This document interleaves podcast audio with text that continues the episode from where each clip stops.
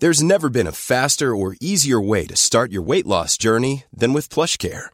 PlushCare accepts most insurance plans and gives you online access to board-certified physicians who can prescribe FDA-approved weight loss medications like Wegovy and Zepbound for those who qualify.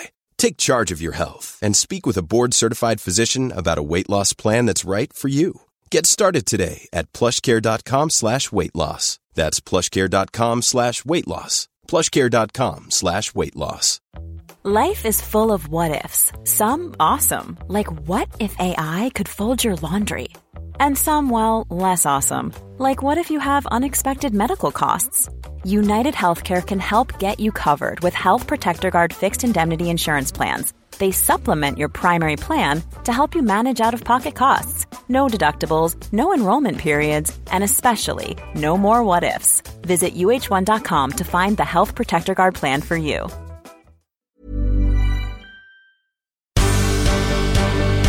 The Michael Reade Show podcast. Tune in weekdays from 9 on LMFM. To contact us, email now michael at lmfm.ie. Friday morning, the 9th of August. Good morning with much debate and discussion from now till 11am. This is Michael Reade on LMFM. You probably heard the forecast is for temperatures today of uh, between 18 and 21 degrees. It rolls off uh, the tongue with little thought. We might hope it'll be warm and dry today, but we're casual about the three, three degree difference between the highest and lowest temperatures. When we talk about the Earth's temperature, an increase of 3, 4, or 5% is on one hand possible, but on the other hand inconceivable. The best minds in the world are trying to limit global warming by 1.5%. The role agriculture plays in global warming and how that impacts on the land is the focus of the latest report from the IPCC, the Intergovernmental Panel on Climate Change. The report was compiled over two years. 108 scientists from 52 countries assessed 7,000 scientific publications.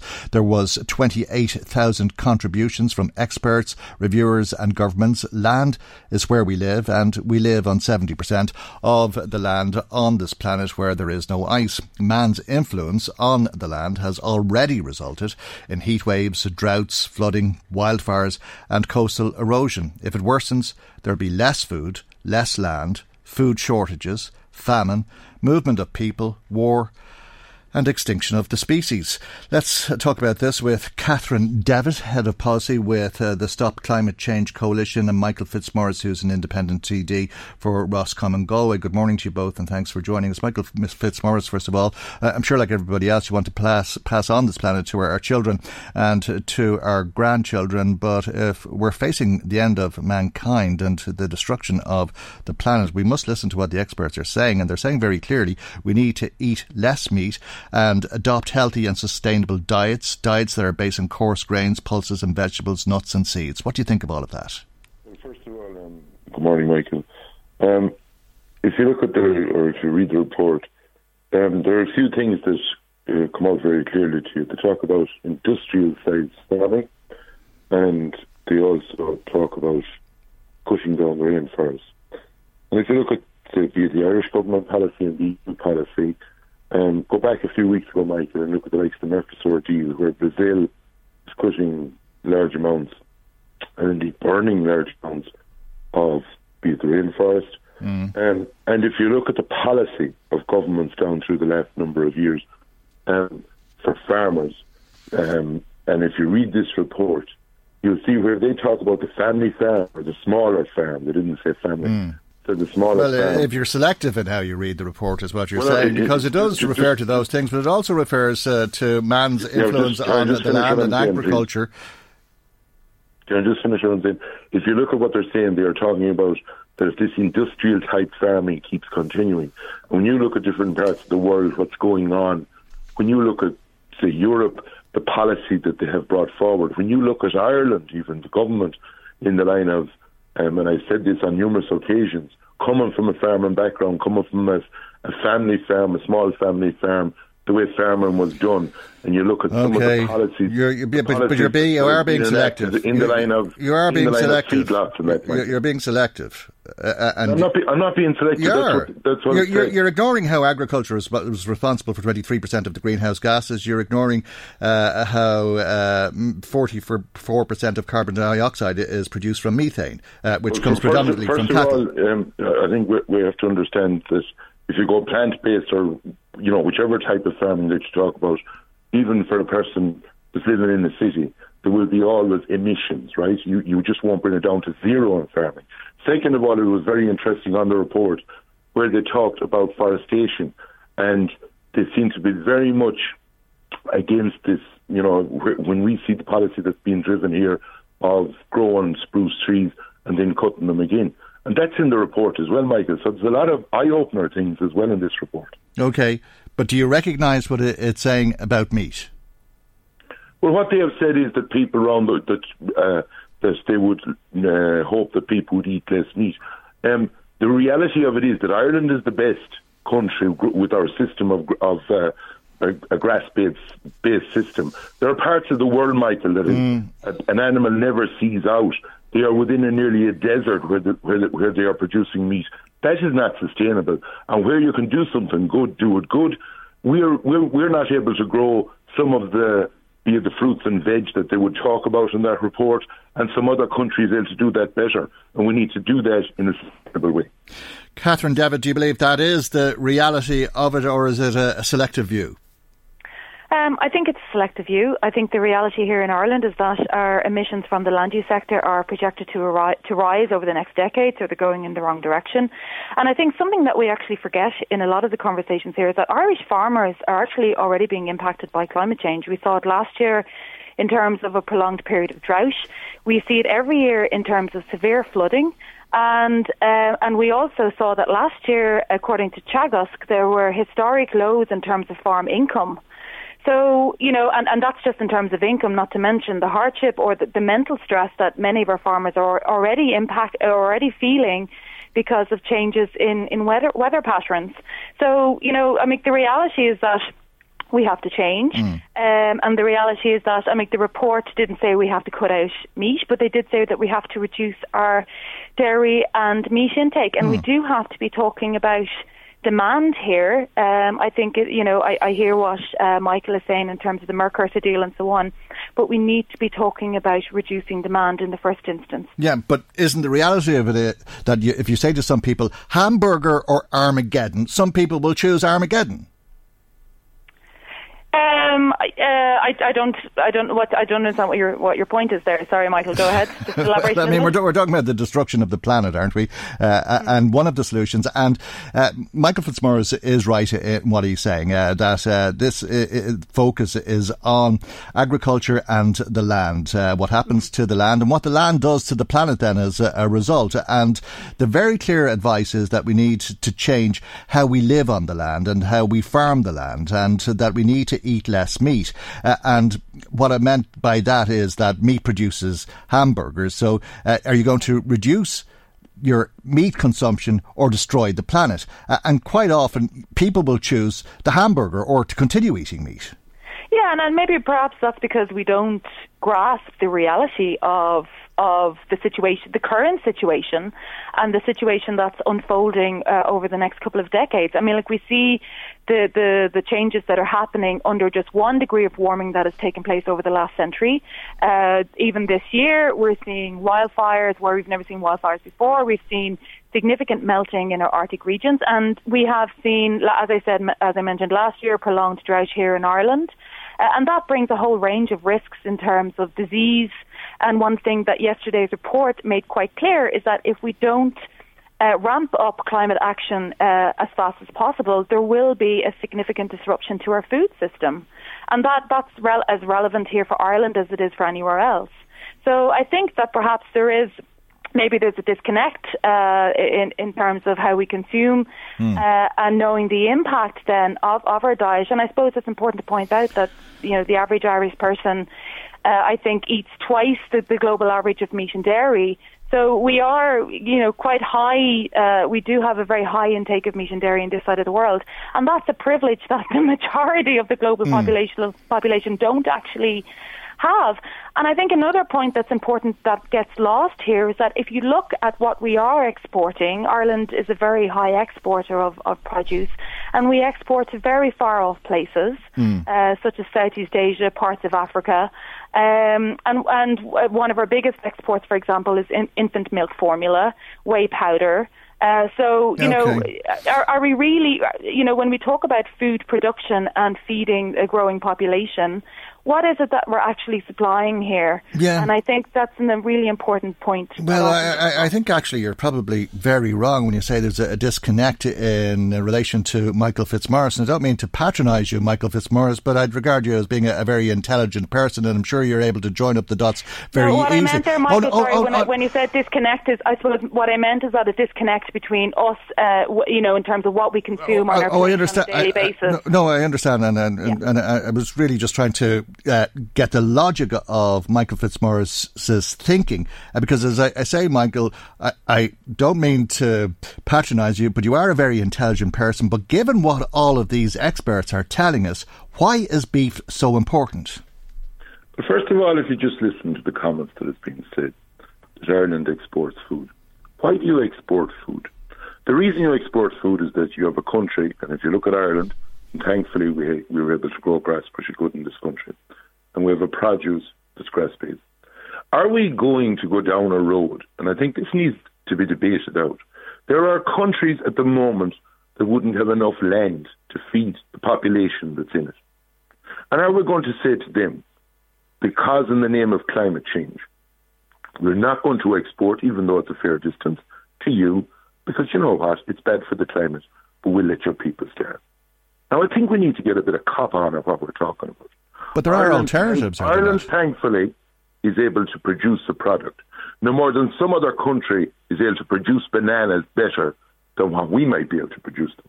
And what we need to do in the whole circle of the world is where you're good at producing something. And I'm not saying I'm not ramming down anybody's throat that they have to eat more or less meat. That's up to themselves. That's a decision people will take around the world. And if you are the best at it, rather than cutting down the rainforest abroad in Brazil or doing some other destruction. Why did they cut down? Why, why, would they cut down? Why, why, why would need they, to make sure? Why would they cut down the rainforest? no, but just you need to make sure. Yeah. That you do what you're good at. But expand on your own point. Expand on your own, expand on your own point before you finish. Why would they cut down the rainforest to farm cattle? Well, I think it's absolutely to farm cattle. Yeah, I think yeah. it's, it's nonsensical yeah. Yeah, so, in Brazil. Yeah. In Brazil, yeah. doing that. Well, of course it is. But of course, of course it is. But you can't ask us to think that two wrongs make a right. But but but at the end of the day, whether we like it or whether we don't like it, even if if everyone around the world cut down by twenty percent, right? Just go go that way. Hmm. There are people. There is still a need for the be- the people that's good at doing something.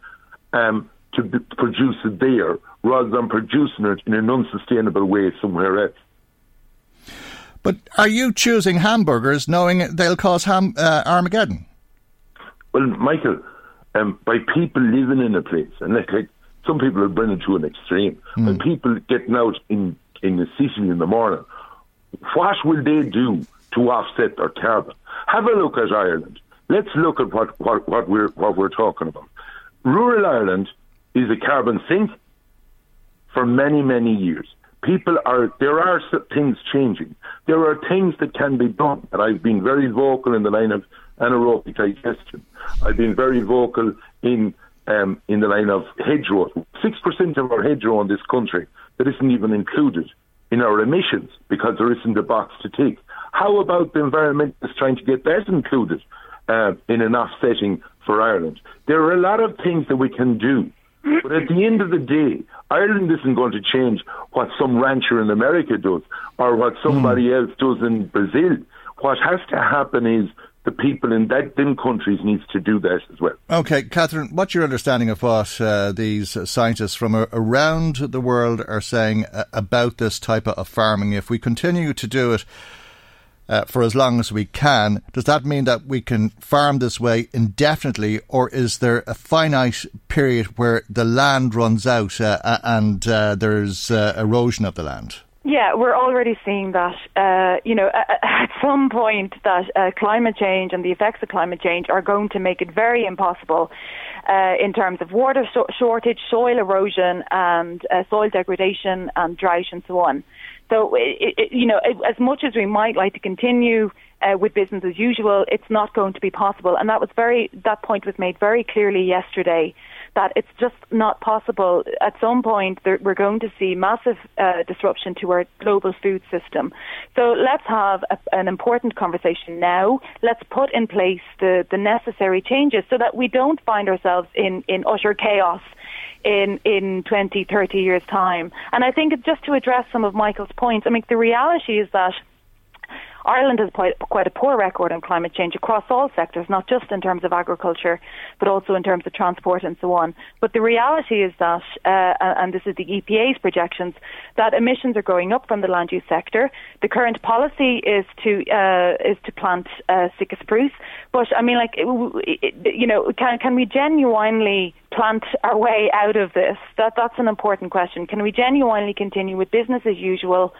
Uh, for one part of the country and and plant and cover the rest of the country under Sitka spruce. I I live in Wicklow, so I'm not a city person, and uh, I live. Uh, I'm surrounded by dense uh, plantation forest, and it's not a particularly nice. Uh, place to live because we were talking about a very dead, uh, d- d- you know, a dead zone in terms of diversity and so on. Um, so we have to ask, we have to ask ourselves here in Ireland, what are the choices that we want to make now? So that we, we don't find ourselves in a situation where we're paying huge amount of fines from mm. public mm. funds to to because we're not meeting our targets. Well, the fi- the, the, fines probably won't matter if there isn't a, a planet. Uh, are you vegetarian? Uh, I will tell you honestly that mm. um, I was vegetarian for 20 years mm. and I uh, recently started eating meat again. Mm. Uh, but I will say that I do not meet, eat meat every day and I maybe have meat uh, once or twice a week. Mm. And my meat is um, local okay. um, and mm. organic. I, I, I, was just asking because I'm sure some of our listeners will ask, and then they will say it's impossible to be vegetarian. Uh, but the, the, just to say, like, it's a very valid. I think it's an yeah. important question, mm. and I think it's an important conversation. But I think that we have to be very clear that you know when we talk about grass-based production here in Ireland, mm. Ireland uh, imports an incredible amount of animal feed and mm. soy uh, from the, from places such as Brazil. So we're we're already contributing to that deforestation that Michael talks about. Mm. So I think there is there is a bit of a, a myth here in terms of the system that we do have in Ireland.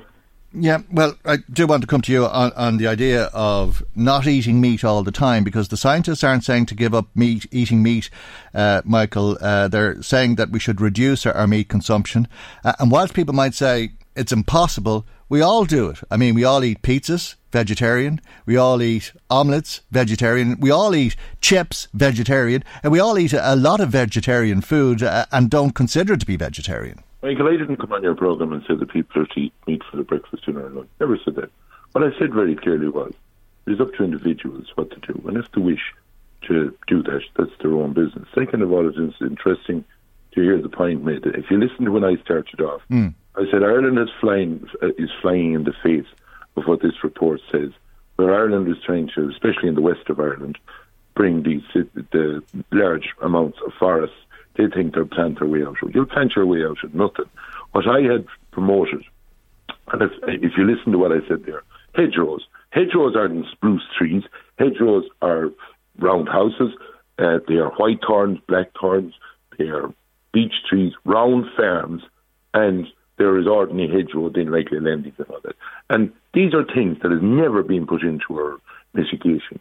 Second of all, I've actually encouraged that we would what we call shelter belts, which the same EU paid farmers right around this country to knock every ditch and knock every what we would call a hedge in the farming sense um, in the 80s, late 80s. And, and if we put in the shelter belts again, we would help. In, in, every, in every farmer could do this, um, it would help in mitigation measures. Ireland is largely an agricultural country where there's some other countries okay. that are more industrial. And there are things, and listen, farmers are the most willing in the world to help in any. Okay, well then uh, they're willing to listen, uh, and perhaps uh, they could listen to one of the authors of uh, this report, uh, who's a meteorologist at Maynooth University, uh, one of the IPCC authors.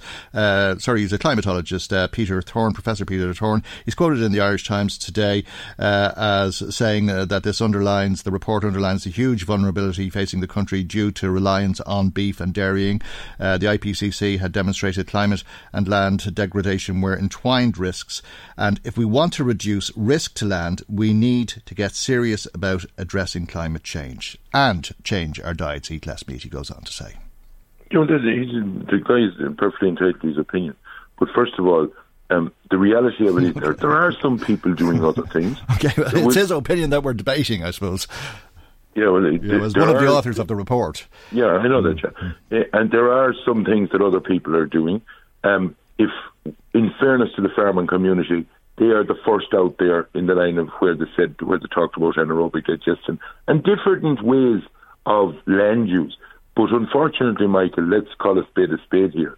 That if you have a wind turbine, be it in the west of Ireland, and someone has to look at it or blowing loud, um, it is subsidised with a, a feed-in tariff.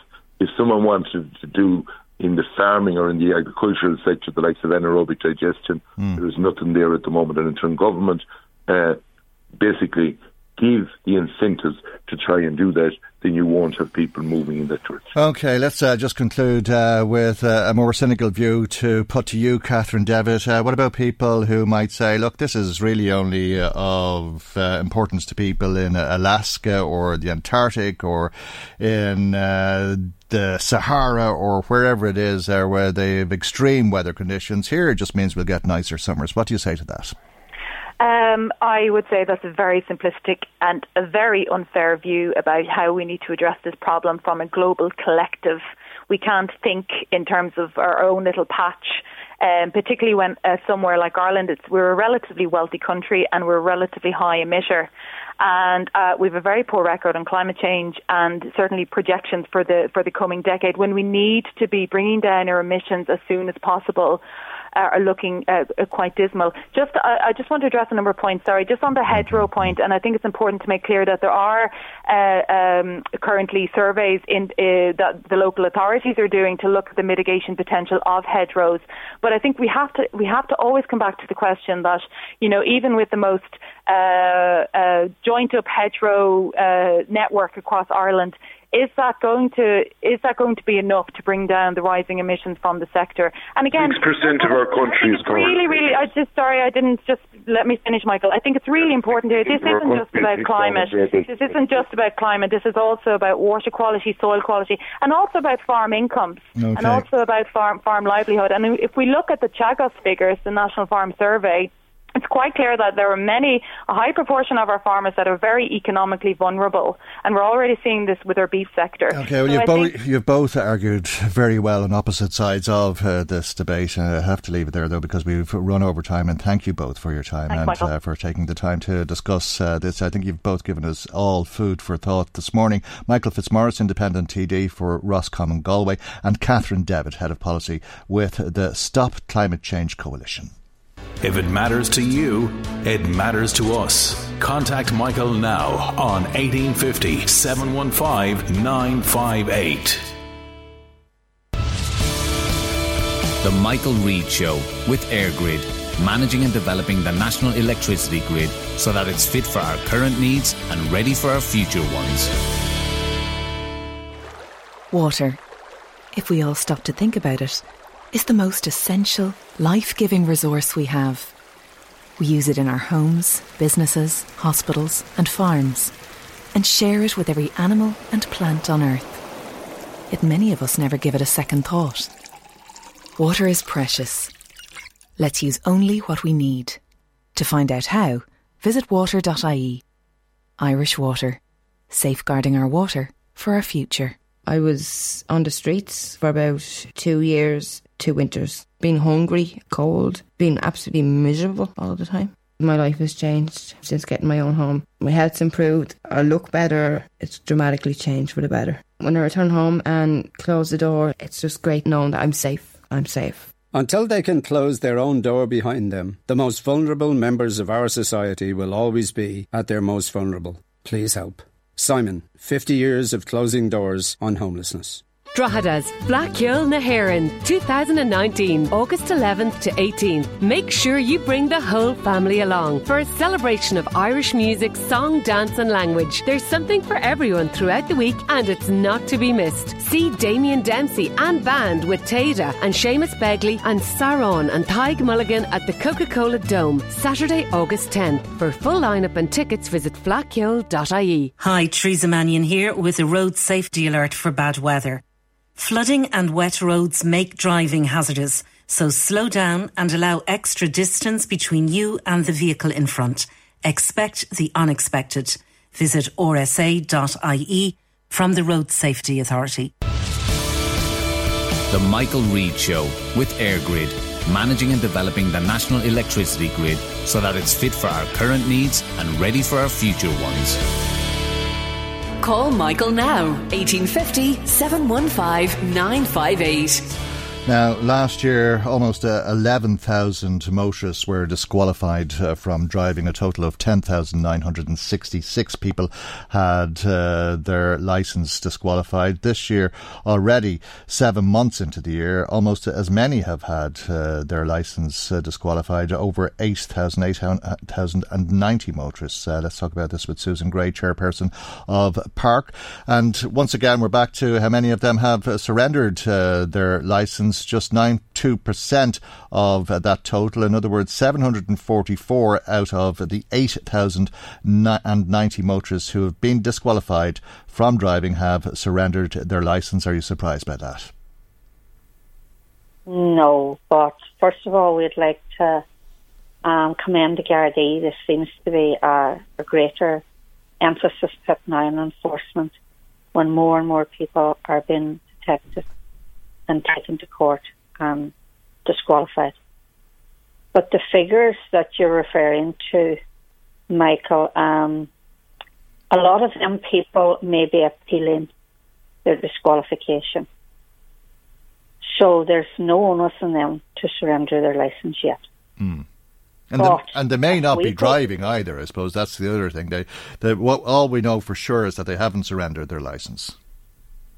Yeah, well, if we go back to 2018, we have figures showing that almost 9,000 drivers had court disqualification. We're concentrating on the court disqualification hmm. because when they go to court, they must present their license for the number to be recorded.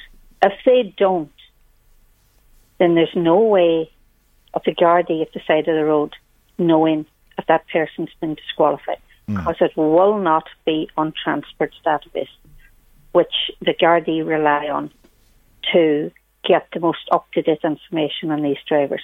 But in 2018, there was 9,000, almost 9,000 with court disqualifications, right? But only 900, 963 of them surrendered their license. Mm. Now, that's a year ago. Now, only eight were summoned back to court because it is an offence not to surrender your licence. So we asked through Deputy Tommy Broughan how many people last year were summoned back to court for failing to surrender their licence mm. and what was the penalty. The Minister for Justice replied to Tommy Broughan to say that eight eight drivers mm. were summoned back to court last year and not one of them were convicted. Okay. So So the problem is is there's so many problems, I wouldn't know even where to start. Okay, but to spell that out for people, if I'm disqualified from driving, let's say, and I don't surrender my license, I could get in my car, I could choose illegally to get in my car and drive. If I'm stopped by the guards, I can show them my license because I still have the card. They've no way of knowing I'm disqualified. Uh, it's my parents' car and I have insurance, I've tax, I've NCT, and they wave me on, despite me being disqualified and stopped by the cards. Uh, but there's another side to this which is very, very curious, Susan. Uh, you can only surrender your license if you have a license.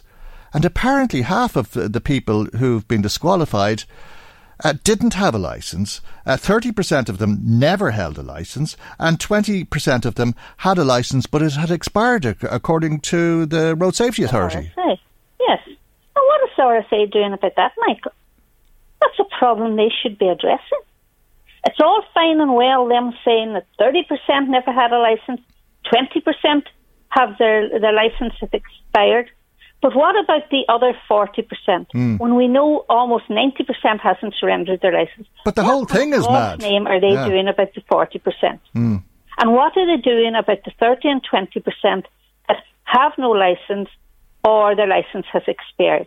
The RSA is the single licensing authority now and um, in charge of driving licenses since 2013. So the buck stop, stops with them. Mm. Now, if drivers are not producing their license in court for the license number to be recorded when they're disqualified, that's where the f- first problem starts. Now, the RSA say that they're aware that some judges are asking for the licenses. Mm. No, they say that they're aware judges, some judges are demanding or requiring the license in court, and if the person say they forgot it, the judge does not proceed with that case until the license is the person goes home, gets the license, and brings it back because it's crucial that that license number is not only recorded but but sent to the RSA and transport. So there's a record on the driver file in transport's database. So the Gardaí rely on that now that's where the first failing starts. But the RSA have a second chance to get that license number, and that's when the person is required to surrender their license. The RSA write out to them, giving them 14 days mm. to surrender their license. They send them. They say they send them a second reminder letter. Now we know that something like 8,000 last year mm almost 8,000, did not comply with that requirement. Mm. And yet the RSA is washing their hands of that too. They're saying that's not our problem. We send the information to the Gardaí, and it's totally up to the Gardaí to apprehend these people and take them off the roads. But how? How, in God's name, can the Gardaí apprehend and identify these people at the roadside if number one, they haven't produced their yeah. license in court, so the number hasn't been recorded.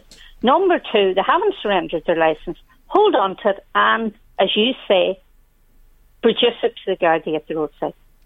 Unless the Gardaí's a local Gardaí in the local area stopping mm. a local person that they have summons to court and been part of the prosecution. And you know more. You, you, know more about this than anybody uh, or most people, Susan. And I know you won't mind me mentioning Stephen. Uh, and Stephen was taken off the road, innocently taken off the road at half four in the morning on St Stephen's night, fifteen years ago, by a learner driver who didn't have L plates and wasn't taxed, and ended up being prosecuted and fined. But he knocked your husband down, and your husband died as a, a result of that, which is why you set up uh, the PARC group. Uh, I don't know if you drive yourself, uh, but uh, if you do, or anybody listening to us drives, or if you're a passenger in a car ever, you'll quite often see very questionable driving, and you'd wonder how on earth did that person ever get a license? And you'd have to ask yourself, looking at these statistics, how many people are on the road that don't have a license? Yeah, these are all problems that are problems of the, the road safety authority we believe. The problem starts there. If they do not sort the problem out at the source, then it's escalating on down to the, the, the Gardaí not being able to identify these people that should not be off the road. We have members in PARC, one family in particular, my heart goes out to them. Kathy and Tony Reid. They lost their only son in a hit and run in Dublin. The driver that knocked him down and killed him had three, three disqualifications, Michael, mm. at the time of the fatal crash. Mm. Now he was convicted, and he's got another ten-year ban. Mm. Now, how many people have to die on our roads before the RSA work constructively with the other agencies, with the court service, with the Gardaí, with transport, with justice. The whole lot of them need to get their act together and work. Now, the Minister for Justice mm. gave a statement to the Irish Examiner, I think, yeah, yesterday. That's right, yeah. Saying that he was alarmed mm. at the amount of people not surrendering their licences. And he's asked for the the court service in RSA to look into the procedure in court for recording license numbers so that if they don't surrender them, at least they have the license number and they can identify these mm. people, not just by name and address. That is not enough. The RSA will not put that on a database unless they're 100% sure that they can match the driver with the license. And the examiner also reported that there's a report to come from the Gardaí yes. on that as well, yeah.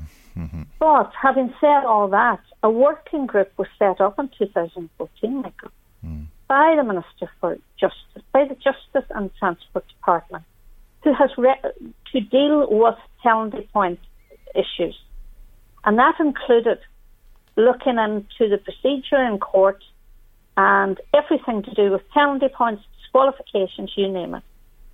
And they have representatives on that working group from Justice and Transport are the are the the heads of this group, but they've representatives from the RSA, the Court Service, the Gardaí, the DPP's office, you name it. They're on that working group.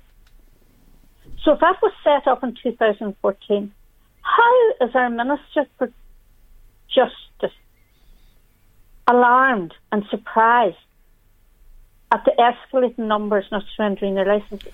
Surely that should have been discussed well, he's working. I, would be surprised if he is surprised uh, because I'm sure he's under constant pressure from yourself, Susan, and I'm sure you'll keep him under that pressure.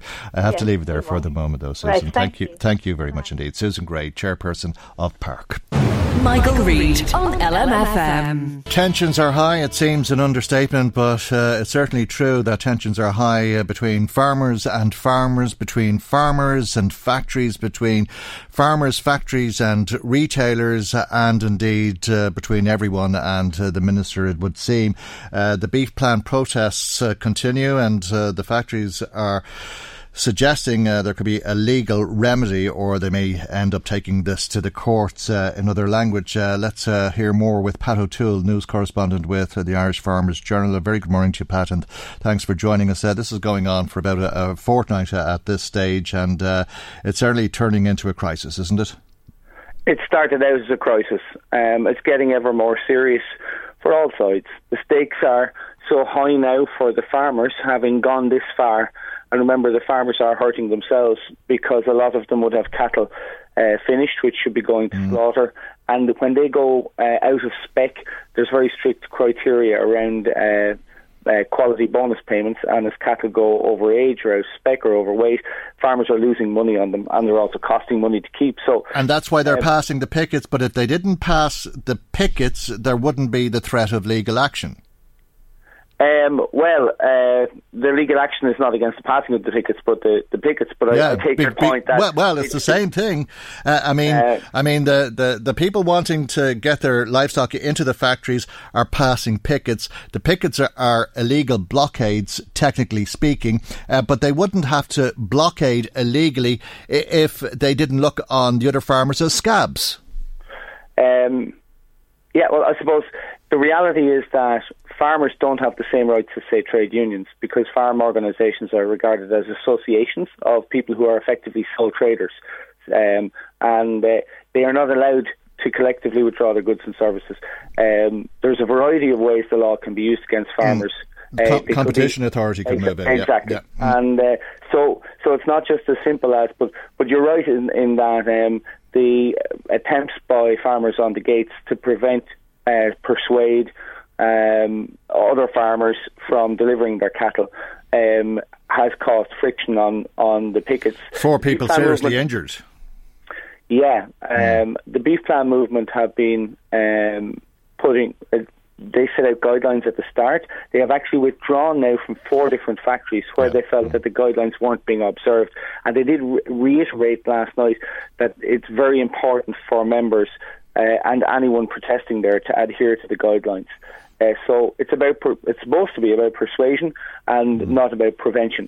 Uh, and it, it, may end up in the courts because people have uh, been trying uh, to prevent others from getting into the factories, uh, and that may be a legal option for the factories.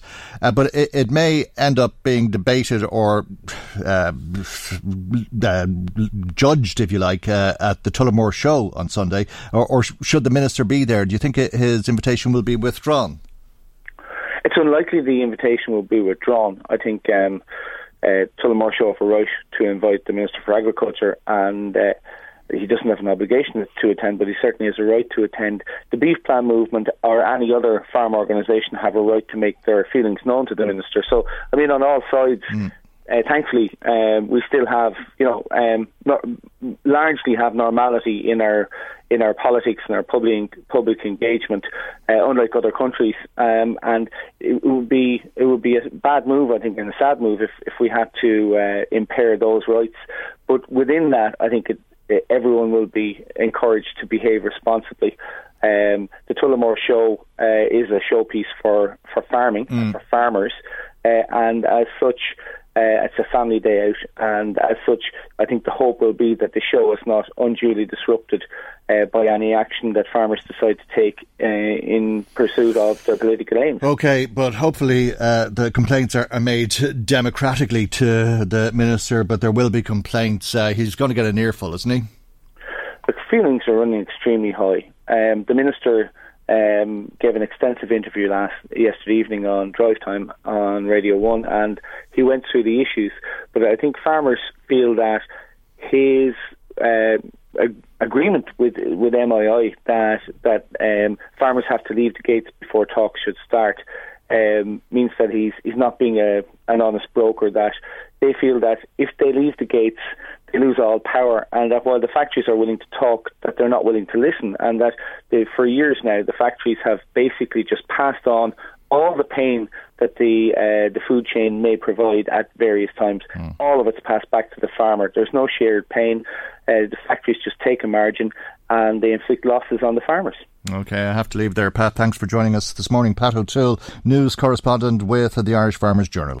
Michael, Reade on LMFM. Let's find out what you've been saying to us. Marie Kearns uh, joins us with some of uh, the calls and text messages that have been coming to us this morning. Good morning to you, Marie. Good morning, Michael, and to everybody listening in. Some reaction already to the discussion at the top of the show regarding climate change. Um, Pat from Athboy phoned in, and Pat says, I have a pain in my face, Michael, listening to this yoke. Do they think Ireland is responsible for the troubles of the whole world? We seem to be taking it on our shoulders. We've to do this, we've to do that. I think, Michael, you should go to America and run the whole show over there. It's ridiculous what's going on in Ireland. Now they're telling us we can't eat meat, we can't do this, we can't do that. Was a time in this country we'd be glad to have a piece of meat. I think they've gone way over the top. It'd give you a headache listening to it every day. He says he's not worried about climate change, that Ireland is just such a small country that it's not us who are, is causing the problem. He says if someone sneezes in Brussels, we catch the flu and it's just not fair. This country's on its knees. Recession might be over for some people, but not everyone. Tell that to the fella trying to live on 200 euro a week or tell that to the fella with no home says okay. Pat from All right, well, okay, well, fair enough. Uh, I suppose uh, the truth is is that uh, this isn't a, report on what we should be doing in Ireland. It's a global report uh, from scientists from across the world, and uh, they've been saying to all of the people in the world that we need to eat less meat. Not that we should stop eating meat, but that we need to eat less meat and to change our diets so that uh, we do less damage to the environment. And if we don't have interest in climate change, well, then we won't have a planet to pass on to our children and our grandchildren. Colin from Drogheda says, telling us what we can and cannot eat now. This country is getting worse. Paddy in Kells, listening to the debate going on, I think some of these Greens are total loonies. It doesn't make any difference whatsoever what we do because we're such a small country. Europe so hypocritical, importing beef from South America so that France and Germany can sell their cars and machineries out there. That's what it's all about, nothing else. One other thing, one bullock or one cow here doesn't cause the same damage as a bullock or cow in Brazil because of the damage to the rain far as there. Okay, well, uh, the scientists have uh, spoken. They're scientists from across the world, including uh, the Irish uh, scientists that I, I mentioned uh, this morning. You can choose to listen to them or not. You're not being made to do anything, uh, but they are suggesting that if you don't listen, you won't have a, a planet to pass on to your children. Let's turn our attention to something else. we'll go to Ardee Garda Station following a fatal road traffic accident, real tragedy, and indeed some concern for some other people who were involved in this crash. Inspector Ronan Carey, acting district officer for Ardee, is on the line. And uh, very good morning to you, Inspector, and thank you indeed uh, for joining us. Uh, it was a very tragic incident that uh, occurred in the middle of the afternoon yesterday. Uh, perhaps you, would tell us more. I know you're appealing for information as well. Good morning, Michael. That's correct. Uh, first, just to give some information, uh, we attended the scene of a fatal road traffic collision yesterday, as you're aware, in the Essexford area of County Louth um, just shortly after 3 p.m. Emergency services were alerted to that. So uh, our officers uh, from Ardee Garda Station and from uh, uh, also the Roads Policing Unit in, in Louth and also Garda. Jewelry isn't a gift you give just once. It's a way to remind your loved one of a beautiful moment every time they see it. Blue Nile can help you find the gift that says how you feel and says it beautifully with expert guidance and a wide assortment of jewelry of the highest quality at the best price. Go to BlueNile.com and experience the convenience of shopping Blue Nile, the original online jeweler since 1999. That's BlueNile.com to find the perfect jewelry gift for any occasion. BlueNile.com. Hey, it's Ryan Reynolds, and I'm here with Keith, co star of my upcoming film, If, only in theaters, May 17th. Do you want to tell people the big news? All right, I'll do it. Sign up now and you'll get unlimited for $15 a month in six months of Paramount Plus Essential Plan on us. Mintmobile.com slash switch. Upfront payment of $45 equivalent to $15 per month. Unlimited over 40 gigabytes per month. Face lower speeds. Videos at 480p. Active Mint customers by 531.24 get six months of Paramount Plus Essential Plan. Auto renews after six months. Offer ends May 31st, 2024. Separate Paramount Plus registration required. Terms and conditions apply if rated PG. Many of us have those stubborn pounds that seem impossible to lose, no matter how good we eat or how hard we work out. My solution is PlushCare.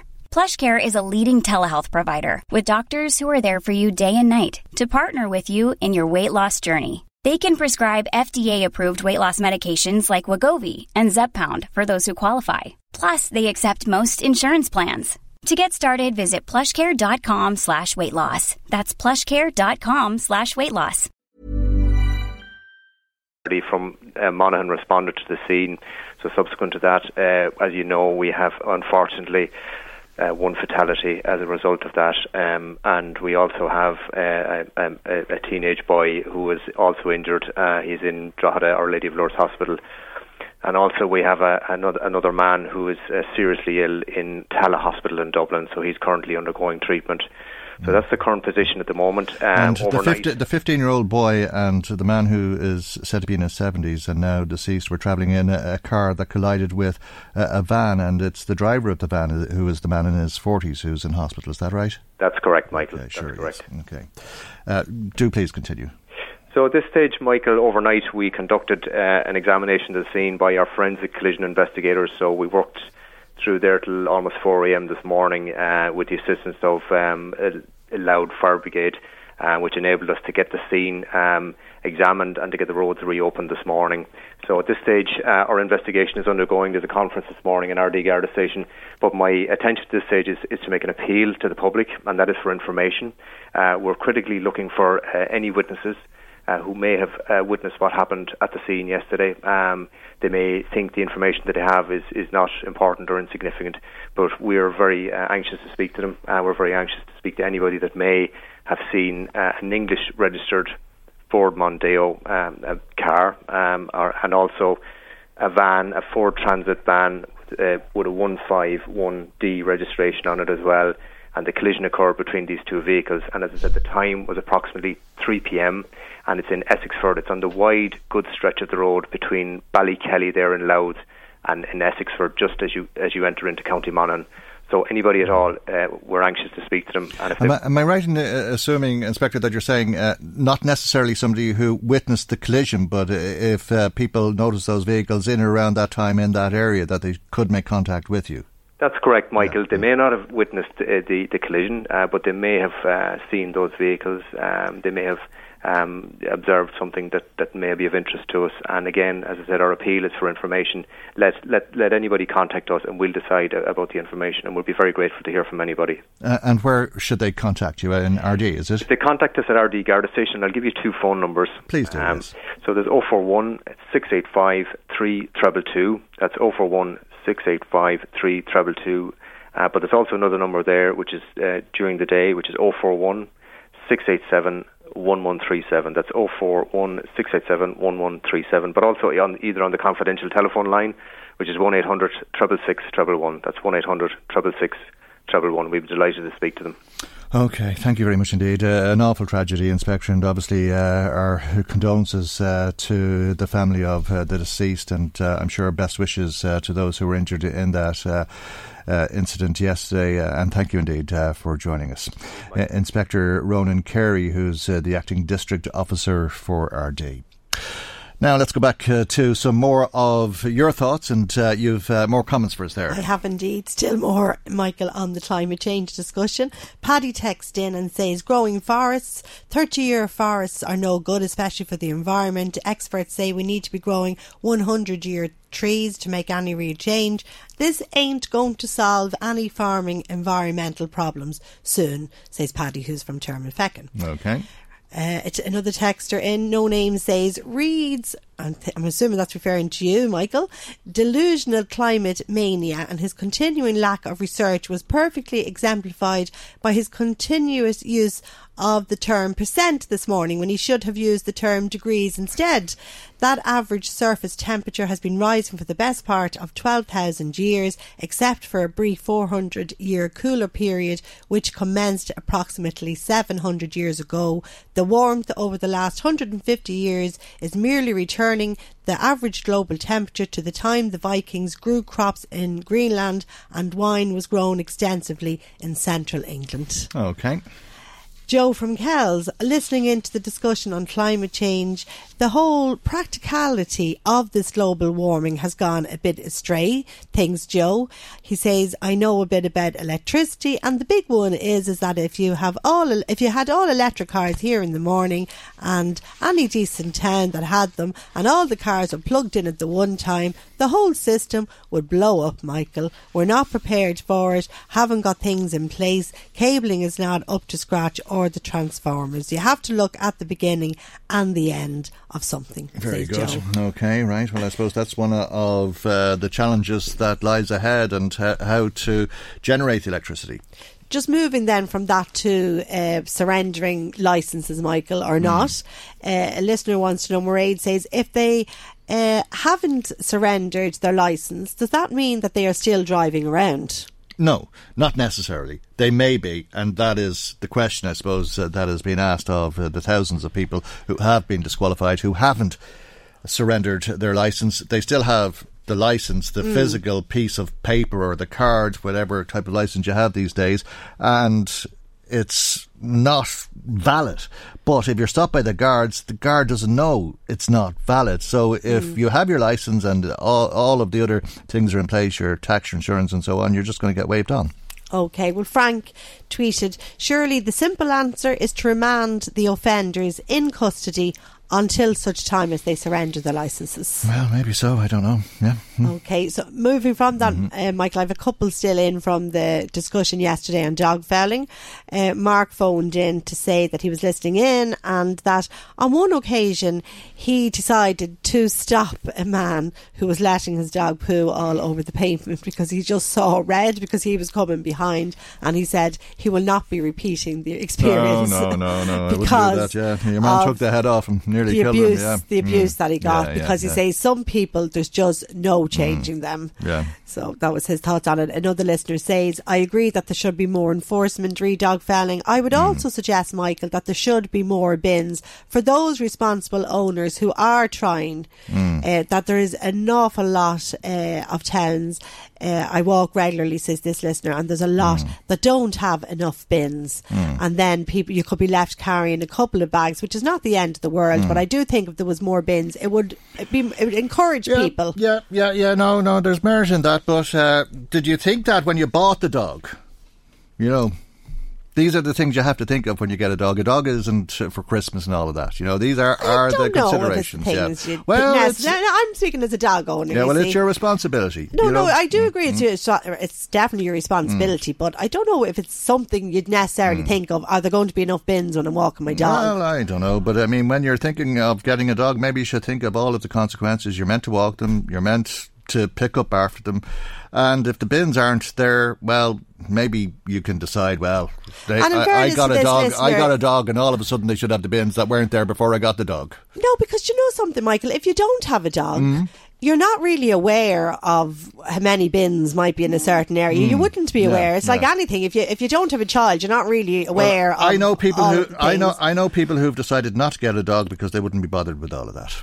And that's fair enough. Mm. Yeah, because that's the bins because the bins aren't there. Maybe if the bins were there, they'd have decided to get a dog. Maybe so. Mm. They've obviously yeah. thought every single aspect of it through. Exactly. fair play mm, to them. Mm. But I'm saying it's not something from my point of view that Mm. I'm only saying from my experience. And we took a dog Mm. from the you know from the animal shelter.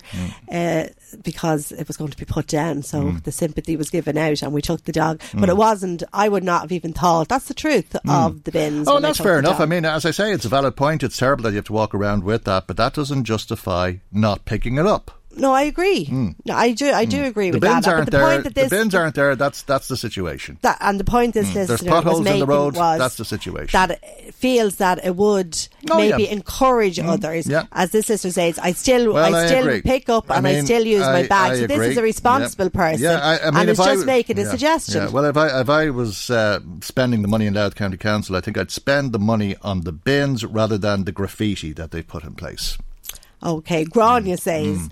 Um, in relation to prosecutions, says that people are going to have to step up to the mark. That Mm. you're going to have to ring in if this is something that is really bothering you and make that complaint because Mm. you can't expect the council staff to be everywhere in the county to spot what is going on. Well, that's true, but don't be surprised that they're nowhere.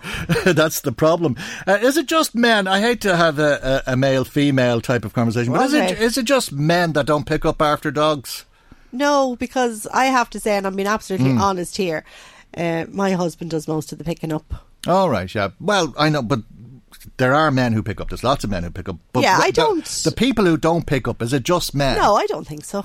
No. Okay, right. So you think women just look up to the sky and pretend that they don't notice what the dog is doing and that they've just stopped to take a, a breath of air themselves and the dog? I, I'd imagine. I don't think you could blame one sex. Yeah, yeah, yeah. I was just wondering As because much- yeah, I don't I, think I don't so. know. I I don't know. uh, Do It's something that irks you. well. Well, men have a funny to- attitude towards the toilet. You see. Okay. Uh, and I mean, you'll see this if you go into a restaurant or a pub.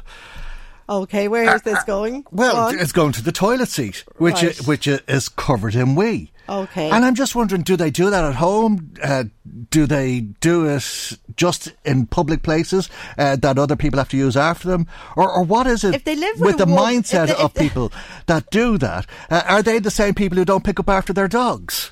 I, I'd imagine if you if you share your house with other people, you probably wouldn't get away with doing that at home. Wait, But What would you do? They they tell you to do something else. So Exactly, you so you you, know it's up- so you you know up after yourself. s- or or else. So you know it's wrong. Yes. And you clean up at home out of fear. Yeah, so so But- maybe in a public place, you don't do it in a public place. Yeah. Although I've heard the ladies' toilets are sometimes uh, in an awful state as well. But okay, okay. It. Probably not as bad as the men's, maybe from what, it, what from the perception Ah, I'm getting from yeah, yourself there. well, I don't know. Maybe it's just me. maybe it is, Michael.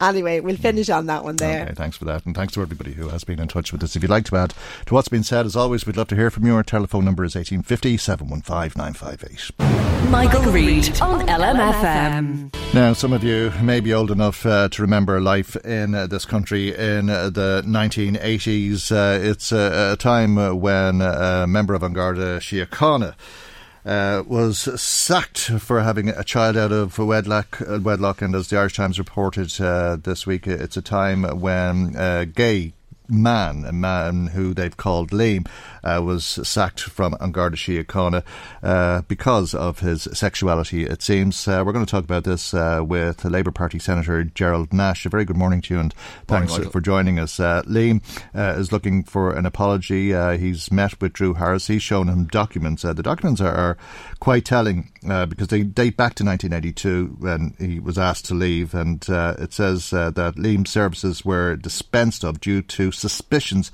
of his alleged involvement in homosexual activity.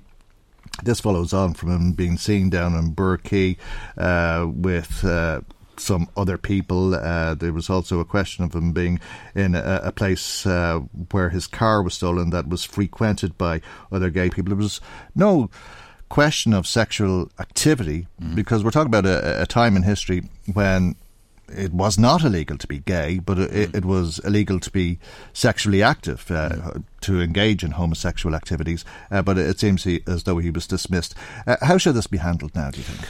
Well, this is an appalling um, turn of events, but I don't think we should be surprised. And you set the context very well, Michael. 1982, uh, and indeed before that and after that, and still for some um, people, Ireland has been and can still be at times a very cold place, a hostile place for LGBT citizens.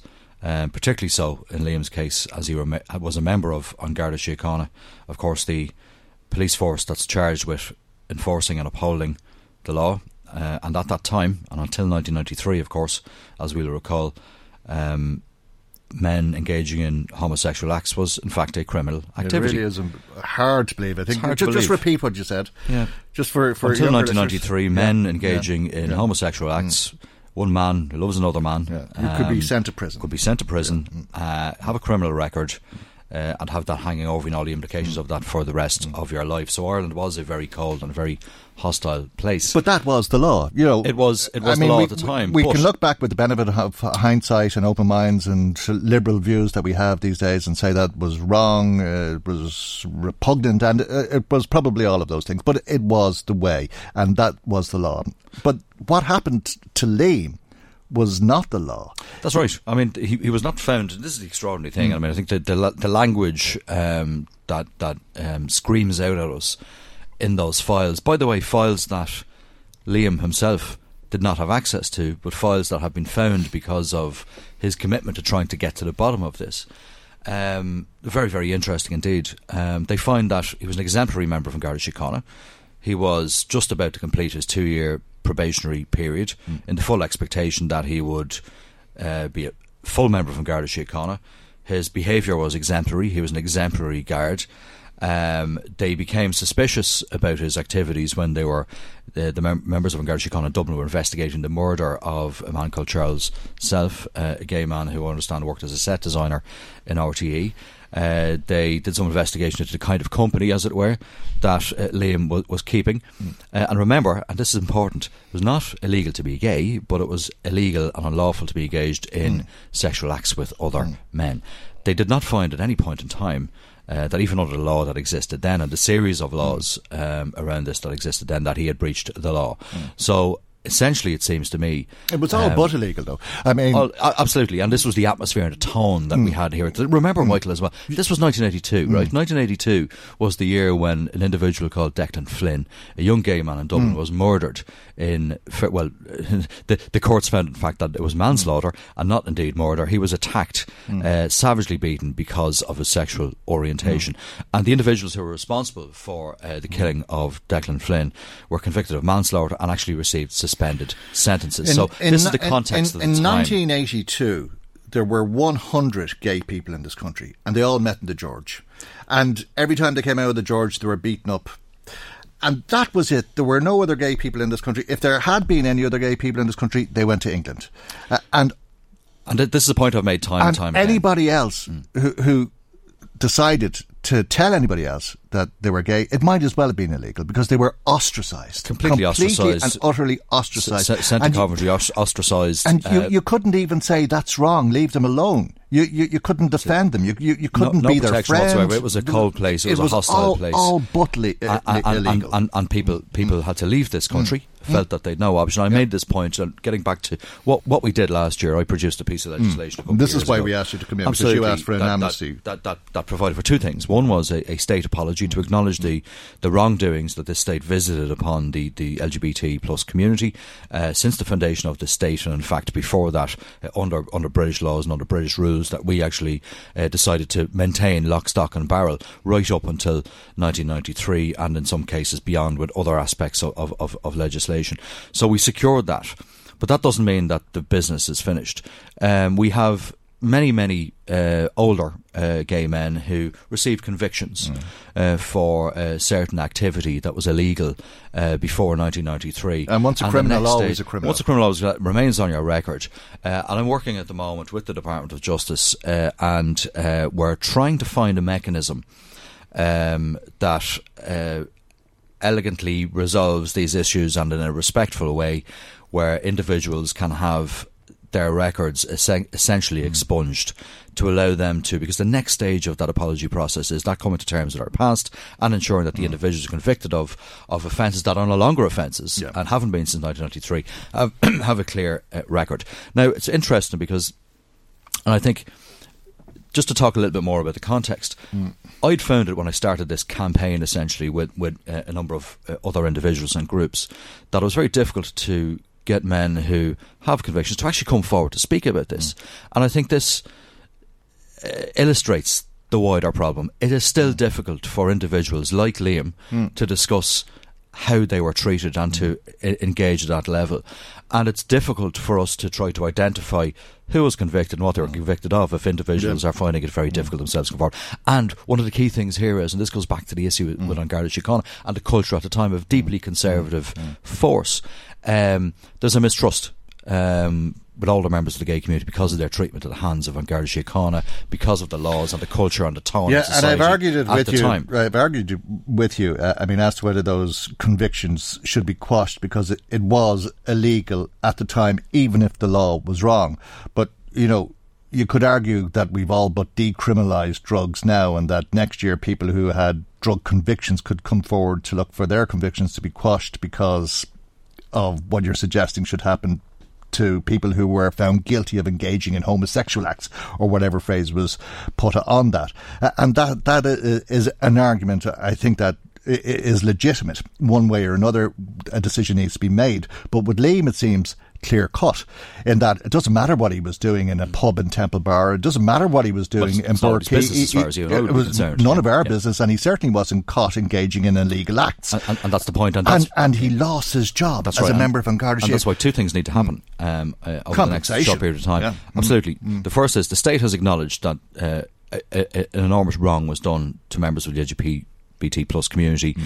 Collectively and individually, because of our laws and because of the culture uh, that pertained in this society up until relatively recently, and I want to move on Mm. to something else just after that. So, what does that, that mean? If the state, through the Oireachtas, to Seanad and, and, and, and, and the Dáil, uh, just over a year ago, acknowledged those wrongs and apologised to individuals uh, and collectively to the LGBT plus community, then it follows uh, that An Garda Síochána should directly apologise formally to Liam because of his treatment and his unfair dismissal. Mm. And they should also, in my opinion, provide for compensation for loss of earnings and so on, as you would in terms of looking at the Yeah. moment at the, the Mm. provisions under, for example, the Unfair Dismissals Act, and in fact, maybe even more in terms of the hurt and distress that has been caused to him and the impact that this has had on his life. I am certain that there are more Liams out there, uh, individuals who may have worked in other uh, uh, areas of the public service who are very poorly treated. For example, Michael, uh, it wasn't until the, we amended the Equal Status Act in 2015 after the marriage equality referendum uh, uh, that um, uh, issues pertaining to LGBT plus teachers could be addressed. Mm. For example, there, we, we, we had in 99 in sorry the year 2000 the Equal Status Act came in. That essentially meant that um, because be your sexual discriminated orientation you could not be discriminated Yeah, yeah, against in terms of provision of goods and services or in your employment. Okay, and that was uh, we had to wait a number of years to amend that to make sure that, for example. Gay teachers could not be discriminated against by Catholic-run schools, Yeah. Or indeed Protestant run schools, if it was a case that somebody's sexual orientation uh, managed to conflict with the ethos of a particular school. Well, the school. point is that they were being discriminated they were being against by Catholic schools because Catholic schools were openly saying we're not employing you because, because of, of, your, se- sexual orientation. sexual orientation, yeah. which was, I think, most of us would agree wrong. But it took course, yeah. many, many years for us to address this as a society in legislation. There was actually an out in the 2000 Employ- uh, uh, uh, Equal Status Act and so on, and Employment Acts, and we amended that in 2015 to address that anomaly uh, and that, that, that, that shortcoming. So we've travelled a long journey, but we still have some degree of di- distance to go before we have full equality for LGBT plus citizens in this country. For example, last week, uh, and I've been supporting the group since they were established, we've now a local what we call outcomers group uh, in Drogheda, and uh, listeners will be very familiar with the work of Bernadine Quinn and others in the In outcomers Dundalk, yeah. group in Mm. Dundalk. An absolutely fantastic organisation. Bernadine reminded us all last week at the Outcomers Drogheda launch, in fact, that the group essentially was launched in Drogheda back in the early 1990s in the Drogheda Resource Centre uh, when a group of people came together to try to establish a support group for LGBT Mhm. uh, citizens in the area. Uh, it essentially moved to Dundalk, grew as a fantastic organisation supporting uh, not just younger people but all LGBT plus citizens. We now have a group in Drogheda. Why is there a group in Drogheda? People are asking me. Hasn't hasn't the world become a much better place for LGBT plus citizens? Yes, it has, but there's still a long way to go. We can change all the, all the laws that we want, but it takes a while for mm. attitudes to change. There are still people who find it difficult to come to terms with their sexuality and sexual orientation, mm. not just younger people as well, older people too. And this moves on then to the point that I want to make about how we actually deal with issues pertaining to older older LGBT citizens, like Liam, for example, who didn't grow up and didn't work in an environment that was as supportive as it is now for younger LGBT plus He didn't citizens. work in the environment Well, he didn't, was not for very long. Yeah, not for yeah, very yeah, long. yeah, yeah. Uh, by the way, something that could not happen now. Uh, having said that, there are very subtle forms of discrimination that are still there. Uh, that still go unchallenged, and that's why we need groups like Oh, Outcomers. and many in of them. I mean, we all talk in the recent talk, but I don't think we all walk the walk. But okay, go ahead. Uh, uh, uh, uh, absolutely. So we still have some way to go um, before we have full equality for LGBT citizens. For example, there's one issue that I'm working on at the moment myself, uh, and others are indeed as well, uh, with um, LGBT Ireland and other organisations, and that is to make sure that there's you know full rights for LGBT plus parents. Um, this is an issue that needs to be addressed. 2015 legislation addressed that, uh, where full parenting rights, uh, for example, you know, both parents in LGBT you know, Mhm. family can have their names on the birth cert of the. It's common. Um, it's common to see that in Scandinavian countries and other progressive countries around Europe, reflecting the reality of that family makeup. There are many, many forms of family composition these days, and the, you know, one parent not being on a birth cert, uh, that needs to be addressed. My understanding is it will be addressed but it's going to take uh, another period of time to do that. We had a response from the Minister for Health last week. It's going to take another I- few months. I, I think uh, Liam's story highlights a, a, situation uh, that quite rightly belongs in the past, but is part of the lives that many people are living today. Uh, and that's why we asked you to come in. Am I, I right in assuming I wasn't expecting you to say what you had said uh, about uh, people who had convictions, but uh, the way I heard it was you want to hear from uh, men in particular who have We're- convictions. We're, we're working. We're working on a process at the moment, and it's at a delicate enough point. Um, trying to work out with the Department of Justice and An Garda Síochána uh, a way to enable people with convictions to come forward uh, in a respectful and a sensitive way. Um, to, to deal with this because that's the second part of the legislation that uh, I developed a couple of years ago. Because without those exonerations uh, and expunging of records, it's going to be very difficult for individuals to move on. And they may ask, well, what's the point of a state apology if I can't secure? Uh, uh, Sure, that's a that's a, that's a mechanic, though. it- it is, but but but, do you want do you want to hear from them personally? We're, set. We're set. I've no difficulty with that, uh, and I had been contacted since we started this process a couple of years ago by individuals who wanted to make a contribution to try to design a process whereby exonerations and, and the expungement of convictions could be could be could be kind of developed. Um, we're, at, we're in a process, as I said, with the Department of Justice at the moment. It's going to take a little while. We want to get this right, uh, and we want this to be done in a respectful, sensitive way, and to ensure as well that the confidentiality of those who come forward is absolutely respected at all times. And that it is actually uh, difficult, uh, Michael, uh, as well, to get ha- uh, our hands on lots of these records. I'm sure. because many of these convictions actually And there- were were were were, were uh, handed down in district courts, and district court key, uh, record keeping in this country was a little hit and miss. Okay, and I, I imagine it's also difficult to find a mechanic or a process of quashing these convictions, if that is the right thing to do, without heaping injustice on top of that injustice in the first place because of the confidentiality and because it's a public record and that type Absolutely, and as one individual explained to me, once you get a rap of the knuckles from An Garda Síochána and the view, you've always had a difficult time at the hands of An Garda Síochána. Um, as has been the experience of Okay. lots lots of game Right. in pre 1993, Yeah, yeah, uh, then it makes life a little bit more difficult for people to be able to trust members of the force. But Okay. An Garda Síochána has moved on. It's evolved. Uh, we've seen them participate, Mm-hmm. for example, in the Dublin Pride Festival. An Garda Síochána sent down, down a car and representatives from Dublin Mm-hmm. actually for the Drogheda Pride uh, parade a couple of weeks ago, which is a really positive Mhm. thing. Yeah. Uh, and An Garda Síochána have moved uh, significantly uh, over the last few years. Deal deal with Okay. issues to do with Well, um, people can contact you directly, or we yeah, can put them in touch with you i- i- if Absolutely. they do wish to and to help us to to design well. that process Okay. because it's right. important that, that, that men who have had convictions are involved Yeah. Okay. and we get their advice about what kind of system works best for them. Okay. Thanks for coming into us uh, this morning. Labour Party Senator Gerald Nash. Michael Reade on LMFM. Now, the central bank uh, says uh, that fewer people are moving their current account to another bank using the switching code than has been the case for the last five years. Uh, the Communications, or I beg your pardon, the Competition and Consumer Protection Commission uh, wish you uh, to think about this uh, and the benefits uh, that uh, you might reap from it. Uh, Darren Sweeney, Head of Communications with the CCPC, is on the line. A very good morning to you, Darren, and thanks for joining us. What benefits are there in switching your current account? Absolutely, yeah. Well, actually, I'm, I'm going to say I'm going to practice what I preach. I actually switched my own uh, personal account last year. Um, to start out first, I suppose we're not suggesting that you do this every couple of months or every couple of years, but for many people, including myself here, I opened a bank account when I was 17, thereabouts. Yep.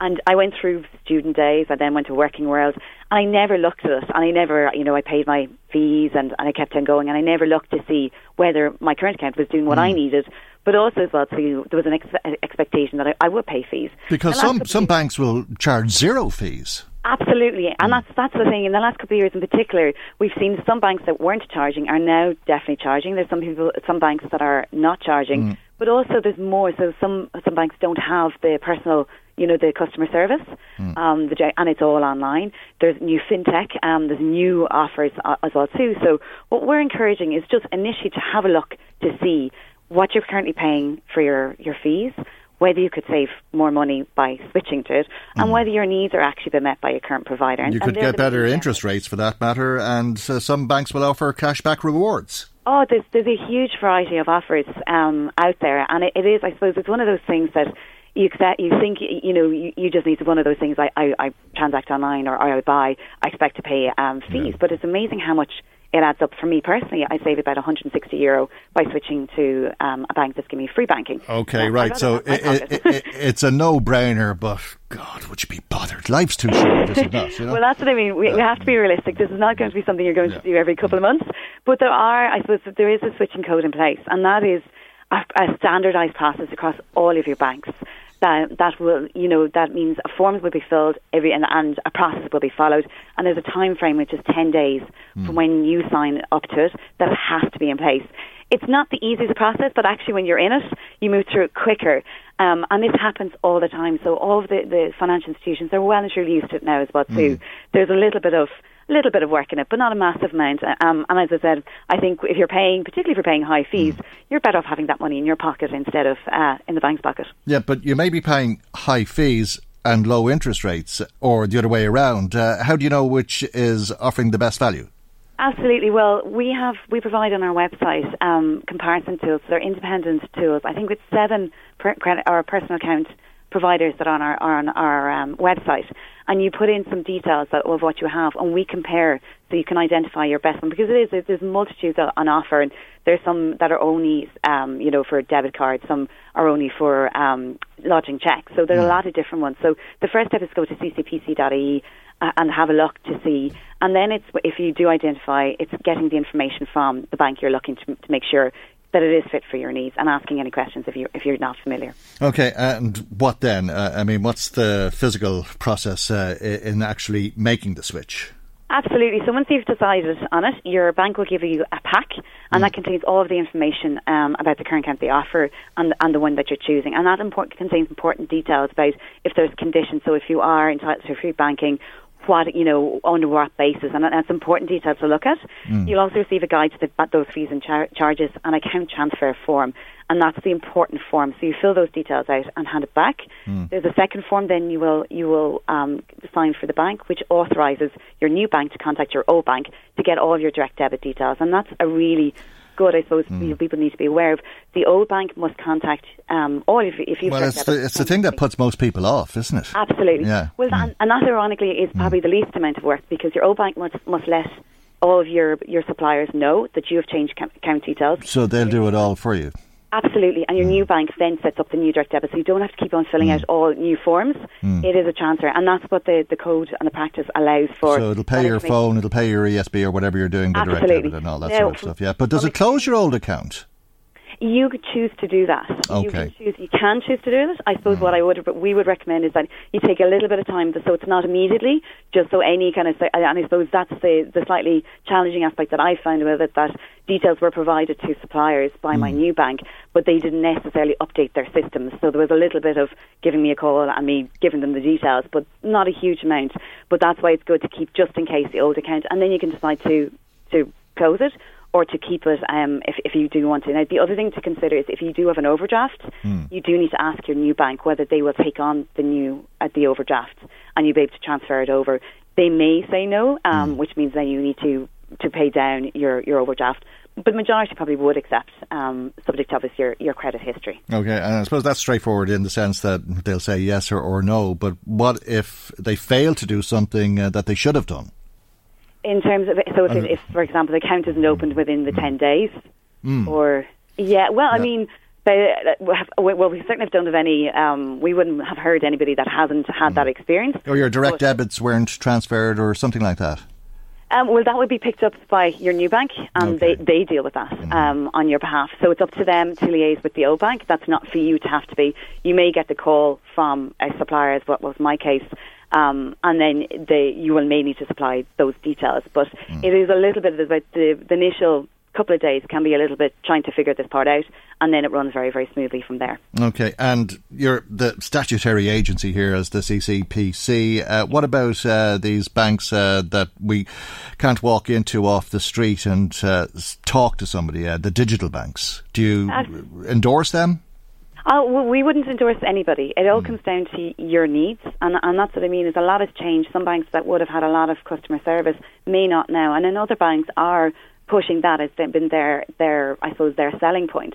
So I think it's important to look at what you want and what you need. And for some people, online banking is absolutely not what they want. For others, it may suit them more because they don't have time to get into the bank. So it all completely comes down to um, what your needs are. They're all regulated, so there are standards that the central bank would impose in terms of what they must do in consumer protection. Mm. So they are all the same, and from that regard, it just comes down to your needs. And I suppose that's where, if it's they're not been met, is yes, there's a little bit of work, yes, it may be a little bit of hassle, but it may be better for the long run in terms of getting the customer service if you do want to be able to walk into the bank and have a conversation with somebody, or if you do want to be able to lodge cash, looking to see who is the best provider for you. And it may not be the biggest amount of money in the world, but better in your pocket than in the bank's pocket. But uh, how, how much would you be talking about uh, at the highest end of the scale? How much could you save by doing a, a switch like this?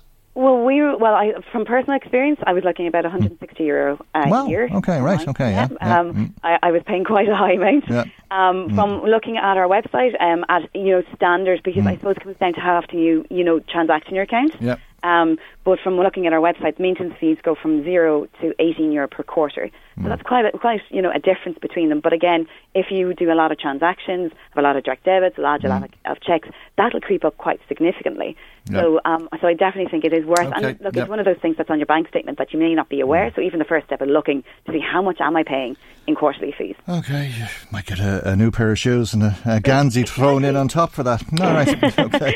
As Uh, I said, definitely better in your pocket than, than someone else's. Exactly. ccpc.ie is the website. Thank you very much indeed. That's uh, Darren Sweeney, Head of Communications with uh, the Competition and Consumer Protection Commission. Michael Reade on LMFM. Well, we're going to talk about Fleadh na which uh, is uh, to begin uh, this uh, Sunday. As you know, uh, the President, Michael D. Higgins, will open uh, the Fleadh on Sunday. It runs from the 11th to, to the 18th. Last year, 500,000 people visited Drogheda over the course of the week. That's a, a lot of people for a town with a population of 40,000. This year, 600,000 are expected to, to visit the town.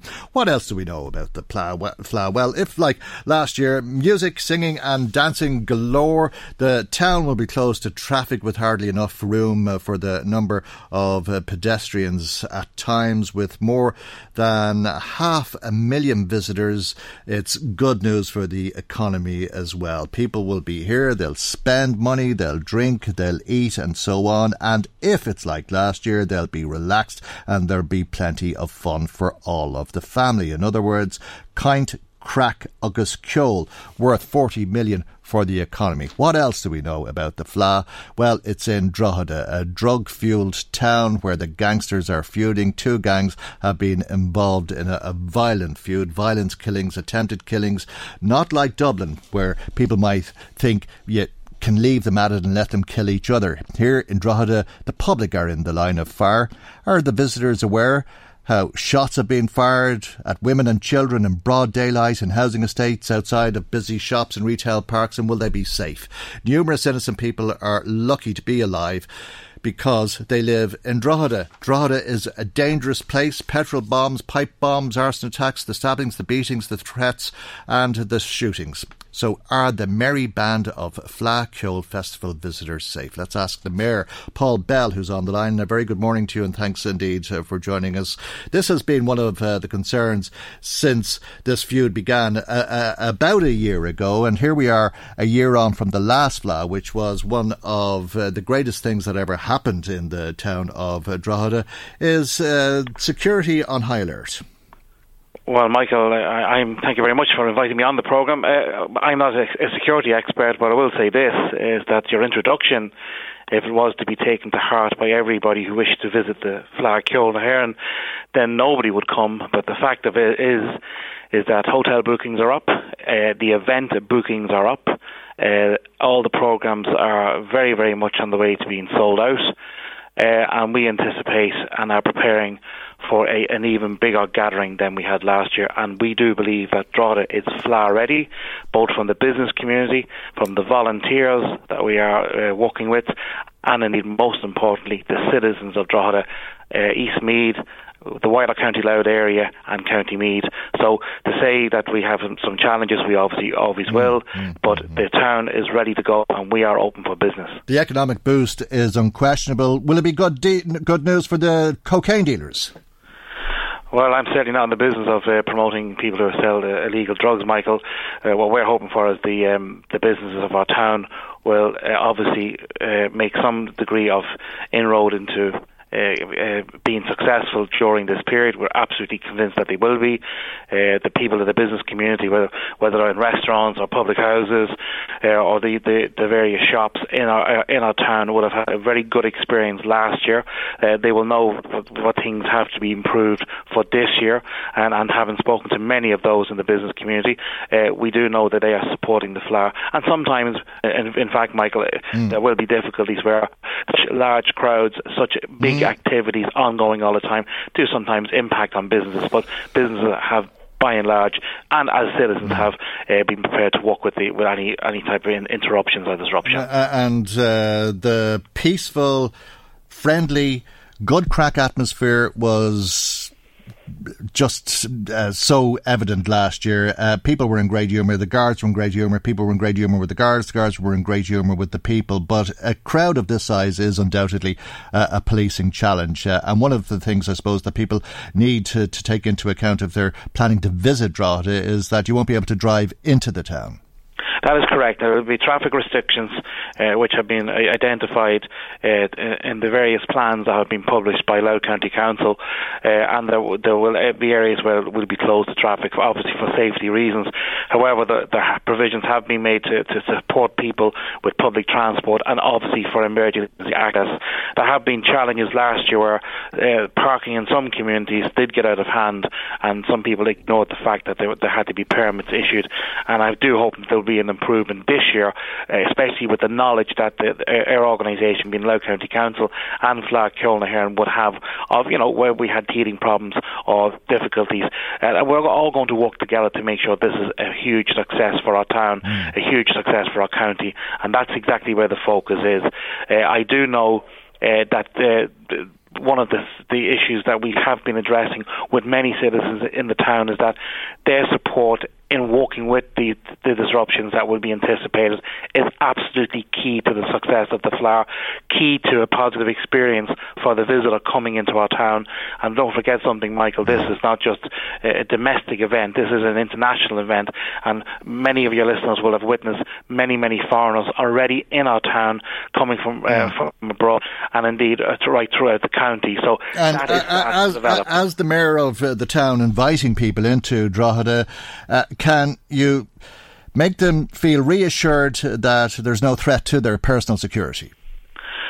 Michael, I, I, I, am quite surprised at that, that, that kind of question because no matter where we go in any event that we have anywhere in the world, people go to rock concerts mm-hmm. or they mm-hmm. go to race meetings or they go to soccer matches. The, the authorities are responsible for the people's security, and everything is done to ensure that the, the citizen security is utmost in the people's thoughts. And that's exactly what we're going to do. There's been a, a good Garda policing plan mm-hmm. last year, uh, working with obviously the various agencies, some voluntary agencies, to ensure the comfort and security of citizens. I'm encouraging people to come to Fleadh Cheoil to Drogheda, to Louth, to be in the in the Meath area because this is a great place to be, and the Boyne Valley and all its treasures is right on the doorstep. I believe that our town will form well because our, our citizens are committed, and that's what it's, why it's going to be such a special event.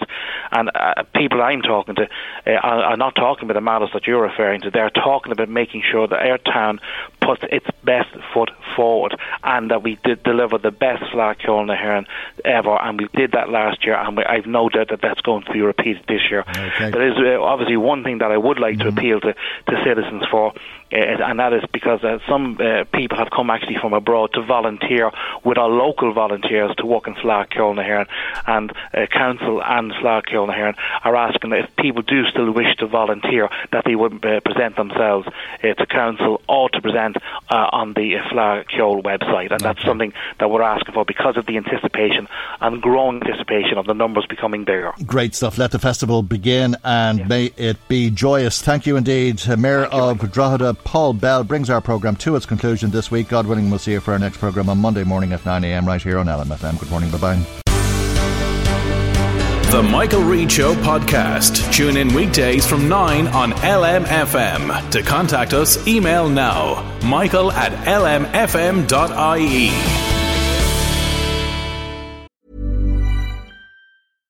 Hi, I'm Daniel, founder of Pretty Litter. Cats and cat owners deserve better than any old fashioned litter. That's why I teamed up with scientists and veterinarians to create Pretty Litter. Its innovative crystal formula has superior odor control and weighs up to 80% less than clay litter. Pretty Litter even monitors health by changing colors to help detect early signs of potential illness. It's the world's smartest kitty litter.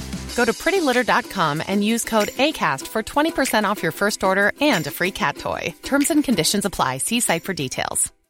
When you make decisions for your company, you look for the no brainers. And if you have a lot of mailing to do, stamps.com is the ultimate no brainer. It streamlines your processes to make your business more efficient, which makes you less busy. Mail checks, invoices, legal documents, and everything you need to keep your business running with stamps.com. Seamlessly connect with every major marketplace and shopping cart Schedule package pickups and see your cheapest and fastest shipping options from different carriers with rates up to 89% off USPS and UPS rates. And with the Stamps.com mobile app, you can take care of mailing and shipping wherever you are. Make the same no-brainer decision as over 1 million other businesses with Stamps.com. Sign up with code PROGRAM for a four week trial, plus free postage and a free digital scale. No long term commitments or contracts. That's stamps.com. Code program.